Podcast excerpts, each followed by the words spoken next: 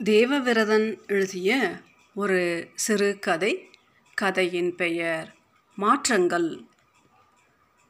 குரியரால் கொண்டு வந்து கொடுத்த திருமண அழைப்பிதழை படித்ததும் அகமகிழ்ந்தார் நாராயணன். கனகா கனகா இதை பாரு யார் பத்திரிக்கை அனுப்பியிருக்காங்கன்னு?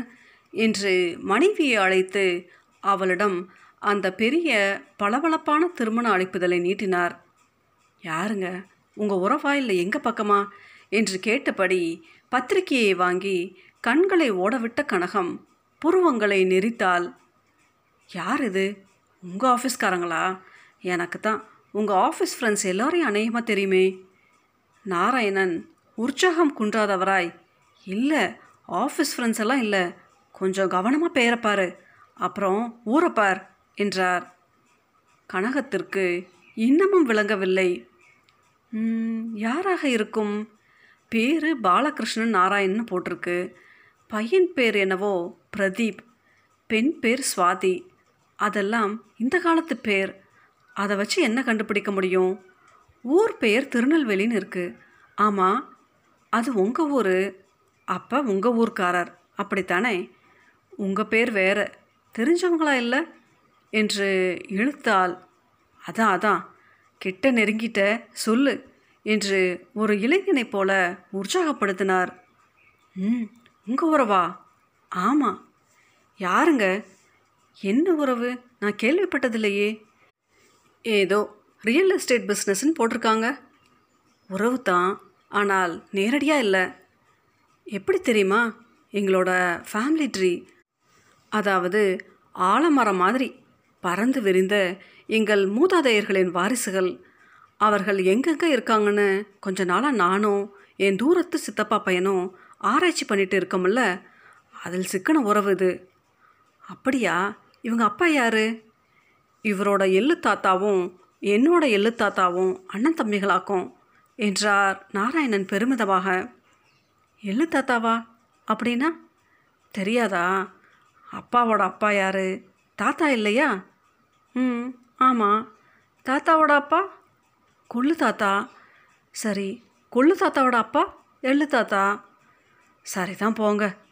என்னோ வேடிக்கையாக இருக்குது அங்கே உங்களை யாருக்கு தெரியும்? ஏன்? இந்த மணமகனோட அப்பாவைத்தான் போன முறை திருநெல்வேலி போயிருந்தப்போ சந்திச்சு பேசணும் விலாசம் எல்லாம் கொடுத்துட்டு வந்தோம். அதான் ஞாபகமாக பத்திரிக்கை வச்சிருக்கார். சென்னையில் தான் கல்யாணம். கட்டாயம் போகிறோம் என்று உற்சாகமாக கூறினார் நாராயணன். அதெல்லாம் சரி. ரொம்ப பெரிய இடமா இருக்கும் போல தோணுதே. ராஜேஸ்வரி கல்யாண மண்டபம்னு இல்லை போட்டிருக்கு என்று கூறினாள் கனகம். அதனால் என்ன? அவங்க வசதியானவங்க. அவங்க செய்கிறாங்க என்னை நினைவு வச்சு பத்திரிக்கை அனுப்ப வச்சுருக்காங்கல்ல அதை மதிக்க வேண்டாமா? அதோட எங்கள் ஃபேமிலி வேற? என்றார் நாராயணன். ஒரு வினாடி மௌனமாக இருந்தால் கனகம். அதெல்லாம் சரி. இப்போ எல்லோருமே நேரில் அழைக்கிறதில்ல. பெரும்பாலும் பத்திரிக்கை தான் அனுப்புகிறாங்க முடிஞ்சால் ஃபோனில் ஒரு அழைப்பு. அதில் ஒன்றுமில்ல ஆனால் ரொம்ப பெரிய இடமா இருக்குமே. அதோட நமக்கும் அவரை தவிர வேறு யாரையும் தெரியாதேன்னு பார்க்குறேன் என்றால் யோசனையோடு. இதை பாரு கனகம் இப்போ எந்த கல்யாணத்துக்கு போனாலும் என்ன பண்ணுறோம் நேராக வரிசையில் நின்று மணமக்களை வாழ்த்திட்டு ஃபோட்டோவுக்கு போஸ் கொடுத்துட்டு வீடியோக்காரங்களுக்காக சிரிச்சிட்டு டைனிங் ஹாலில் போய் சாப்பிட்டுட்டு தானே கிளம்புறோம். அதே தான் இங்கேயும். இருந்தாலும் பாலகிருஷ்ணன் மூலம் இன்னும் ஒரு கிளைகளை எங்கள் குடும்பத்தின் சொந்தங்களை தெரிந்து கொள்ளலாம்ல? என்றார் நாராயணன். என்னவோ போங்க கொஞ்ச நாளாக குடும்ப மர பித்து பிடிச்சி அலைகிறீங்க அதுதான் எனக்கு தெரியுது என்றாள் கனகம். பக்கத்து அறையில் உட்கார்ந்து கம்ப்யூட்டர் ஃபேஸ்புக்கில் தன்னுடைய நண்பர்களிடமும் நண்பிகளிடமும் சாட் செய்து கொண்டிருந்த நாராயணனின் இருபத்தி நாலு வயது மகன் ஸ்ரீதர் இவர்கள் உரத்து பேசும் சப்தத்தால் ஈர்க்கப்பட்டு ஐயோ கொஞ்சம் மெதுவாக பேசுங்களேன் உங்கள் குடும்ப கதையை. சுத்த போர் ஷிட் என்றான். நாராயணனுக்கு சுர்ரென்று கோபம் வந்தது. ஏண்டா நாங்கள் பேசுகிறது உனக்கு இம்சையாக இருக்கோ?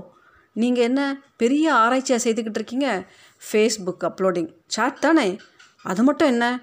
என்றார் சூடாக. சட்டென்று திரும்பி பார்த்தான் ஸ்ரீதர். ஆமாப்பா நீங்கள் சொன்னது ரொம்ப கரெக்ட்.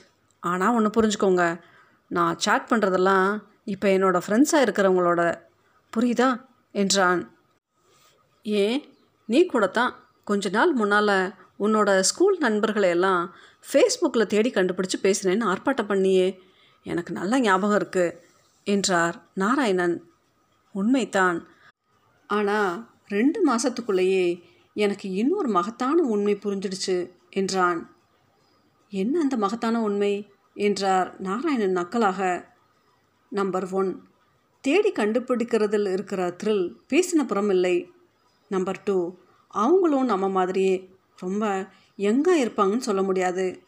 நம்பர் த்ரீ நம்ம பழைய ஃப்ரெண்ட் ரொம்பவே மாறியிருப்பான் அவனுக்கும் இவனுக்கும் சம்மந்தமே இருக்காது என்று தெளிவாக சொன்னான் ஸ்ரீதர். என்ன பேசுகிற நீ? ஃப்ரெண்ட்ஸ் என்றைக்குமே ஃப்ரெண்ட்ஸ் தான். எப்படிடா மாறுவாங்க? என்றார். நாராயணன் கோபமாக. ஐயோ அப்பா. ஃப்ரெண்ட்ஸ் எப்போவுமே ஃப்ரெண்ட்ஸ் தான்ப்பா. ஆனால் ரெண்டு பேருக்கும் இடையில் ஒரு மீட்டிங் பாயிண்ட் அதாவது சந்திக்கும் புள்ளி இருக்கணும்ப்பா. அது பல சமயங்களில் மிஸ் ஆகிடும் புரியலை? நிச்சயமாக புரியல. நான் ஸ்கூல் படிக்கிறச்ச இருந்த ஸ்ரீதர் இல்லைப்பா இப்போ. அதே போல் பார்த்தா நான் காலேஜில் படித்தப்ப இருந்த ஸ்ரீதரும் இல்லை. நிறைய மாறி இருக்கேன் இந்த வேலையில் சேர்ந்த மூன்று வருஷத்தில் என்னோட சம்மந்தப்பட்ட பல ரசனைகள் பார்வைகள் பேசுகிற முறை எல்லாமே மாறியிருக்கு. சரி முதல்ல நீங்கள் சின்ன வயசில் இருந்தாப்லையே இப்போ இருக்கீங்களா? என்றான் ஸ்ரீதர் சிரித்தபடி. யோசித்தார் நாராயணன். ஸ்ரீதரின் கேள்வி சரிதான். ஒவ்வொரு மனிதனும் காலப்போக்கில் மாறிக்கொண்டே தான் இருக்கிறான். முக்கியமாக வேலையிலிருந்து சென்ற வருஷம் ஓய்வு பெற்ற பின்தான் நாராயணனுக்கு இந்த பழைய உறவு போன்றவற்றை புதுப்பிக்கணும் என்று தோன்றியது. அது கூட எதனால்? சபரிமலை சென்றபோது அவருடன் புதிதாக வந்து சேர்ந்த மற்றொரு நண்பர் குசலம் ஊர் பேர் விசாரிக்க ஆரம்பித்தபோது அது எங்கெங்கோ சுற்றி அவரை நாராயணனின் தூரத்து சொந்தம் என்று தெரிய வந்தபோது தான் இரண்டு பேருமாக சேர்ந்து இந்த புது தேடுதலை துவக்கினர். அட போங்கடா நீங்கள் மாடர்ன் ஜென்ரேஷன் உறவுனா என்னன்னு தெரியாதவங்க. நாங்கள் அப்படி இல்லை. பழங்காலத்து மனுஷங்க. எங்களுக்கு உறவின் மதிப்பு தெரியும் என்றார் நாராயணன் வீராப்பாக. சரி தெரியட்டும். நான் சொல்கிறது சரின்னு நீங்களே ஒரு நாள் புரிஞ்சுப்பீங்க என்று புன்னகையுடன் சொல்லி தன் கம்ப்யூட்டருக்குள் புகுந்தான் ஸ்ரீதர். திருமண மண்டபம் மிகவும் கோலாகலமாக இருந்தது. நாராயணனுக்கும் கனகத்துக்கும் நாம் ஏதோ ஒரு சம்பந்தமில்லாத இடத்திற்கு வந்துவிட்டோமோ என்ற எண்ணம் கூட தோன்றியது. அவருடைய மாருதி காரை பென்ஸ் பிஎம்டபிள்யூ ஆடி இவைகளுக்கு நடுவே ஐயோ பாவம் என்பதைப் போல் பார்க் செய்ய வேண்டியிருந்தது. பெண்கள் ஜாய் ஆலுகாஸ் ஜிஆர்டி மலபார் ஜுவல்லரி மற்றும் ஆர்எம்கேவி சென்னை சில்க்ஸ் நல்லி போத்தீஸ் கடைகளின் விளம்பர பெண்களைப் போல ஜிலுஜிலுத்தனர் கனகம் கூட. என்னங்க நாம் சரியான இடத்துக்கு தானே வந்திருக்கோம். உங்களுக்கு எவரையானு தெரியுதா? என்று ரகசியமாக கேட்டால் நாராயணனுக்கும் தன் நடுத்தர குடும்ப அடையாளம் இந்த மேல்தட்டு மனிதர்களுக்கு நடுவில் சற்று அந்நியமாக தோன்றினாலும் தன் தடுமாற்றத்தை மறைத்து கொண்டார். நல்ல வேளையாக பரிசாக ஏதாவது கலர் பேப்பர் சுற்றிய அட்டைப்பெட்டியை கொண்டு வராமல் அழகான பூங்கொத்து இருந்தது. மற்ற பல விருந்தினர்களைப் போல ஏற்றதாக இருந்தது. நல்ல வேலை ஸ்ரீதர் தான். அப்பா பேசாமல் இந்த மாதிரி பணக்கார வீட்டு கல்யாணத்திற்கு அழகான ஒரு பொக்கே வாங்கிட்டு போங்க போதும் என்று அறிவுரை சொல்லி வாங்கி கொடுத்தான். மணமக்களை பார்க்க ஏக கூட்டம் வரிசை நீண்டு நெடுக இருந்தது. உபசாரங்களுக்கு குறைவில்லை. பலர் சின்ன சின்ன கோப்பைகளில் குளிர்பானங்களை தந்து கொண்டே இருந்தனர். நாராயணன் சந்தித்த அவர் உறவுக்காரர் மேடையில் முகம் முழுக்க புன்னகையுடன் மணமக்களை பலருக்கும் அறிமுகம் செய்து கொண்டிருந்தார். பையன் பெண் இருவருமே இளமையாக செழுமையுடன் அழகாக இருந்தனர். இருவரும் இன்றைய முறைப்படி அமெரிக்காவில் வேர்கள் இந்தியாவில் இருந்தாலும் விழுதுகள் அமெரிக்காவில் தான் ஊன்றுகின்றன என்று எண்ணிக்கொண்டார் நாராயணன். அவரின் முறை வந்தபோது நாராயணனை பார்த்து மையமாக சிரித்தார். ஒரு வினாடி அவருக்கு தான் இன்னார் என்பது புரியவில்லையோ? என்று தோன்றியது நாராயணனுக்கு. இருந்தாலும் முகம் மலர வணக்கம் பாலகிருஷ்ணன் நாராயணன் என்று வாழ்த்து தெரிவித்தார். திருமண வாழ்த்துக்கள் என்று கூறி மலர் செண்டை மணமகளிடம் நீட்டியபோது பிரதீப் இவர் என்னோட நண்பர் என்று அறிமுகம் செய்தார் பாலகிருஷ்ணன். இதற்குள் ஃபோட்டோகிராஃபர் வீடியோ ஆசாமிகளுக்கு போஸ் கொடுக்க வேண்டியதாயிற்று. இருந்து சாப்பிட்டு விட்டு போங்க என்றார் பாலகிருஷ்ணனின் மனைவி. இருவரும் கீழே வந்தனர். ஏதோ ஒரு மெல்லிசை கச்சேரி நடந்து கொண்டிருந்தது. காலியாக இருந்த இரண்டு நாற்காலிகளில் அமர்ந்தனர். நண்பர் என்று தானே அறிமுகம் செய்தார். உறவு முறை மறந்து விட்டதா பாலகிருஷ்ணனுக்கு? என்று சற்று உறுத்தியது நாராயணனுக்கு. நாராயணன் சார் வணக்கம் என்று குரல் கேட்டு திரும்பி பார்த்தார். அவர்தான் நாராயணனை சபரிமலை பயணத்தில் சந்தித்து இந்த உறவு பயணத்தை துவக்கி வைத்தவர். அடடா வாங்க வாங்க. பார்த்தீங்களா பாலகிருஷ்ணனை? என்றார் நாராயணன். ம் பார்த்தேன் பார்த்தேன். என்ன வேதனை சார். அவருக்கு என்ன சுத்தமாக மறந்து விட்டது நானாக அறிமுகம் செய்து கொண்ட பிறகும் சற்று முழித்தார். என்னவோ போங்க. ஏண்டாப்பா வந்தோம்னு ஆயிடுச்சு. என்றார். சற்று வருத்தத்துடன் நாராயணனுக்கு சுருக்கென்றது தனக்கும் கிட்டத்தட்ட அதே அனுபவம்தான் என்று சொல்ல நினைத்தார். ஆனால் சொல்லவில்லை.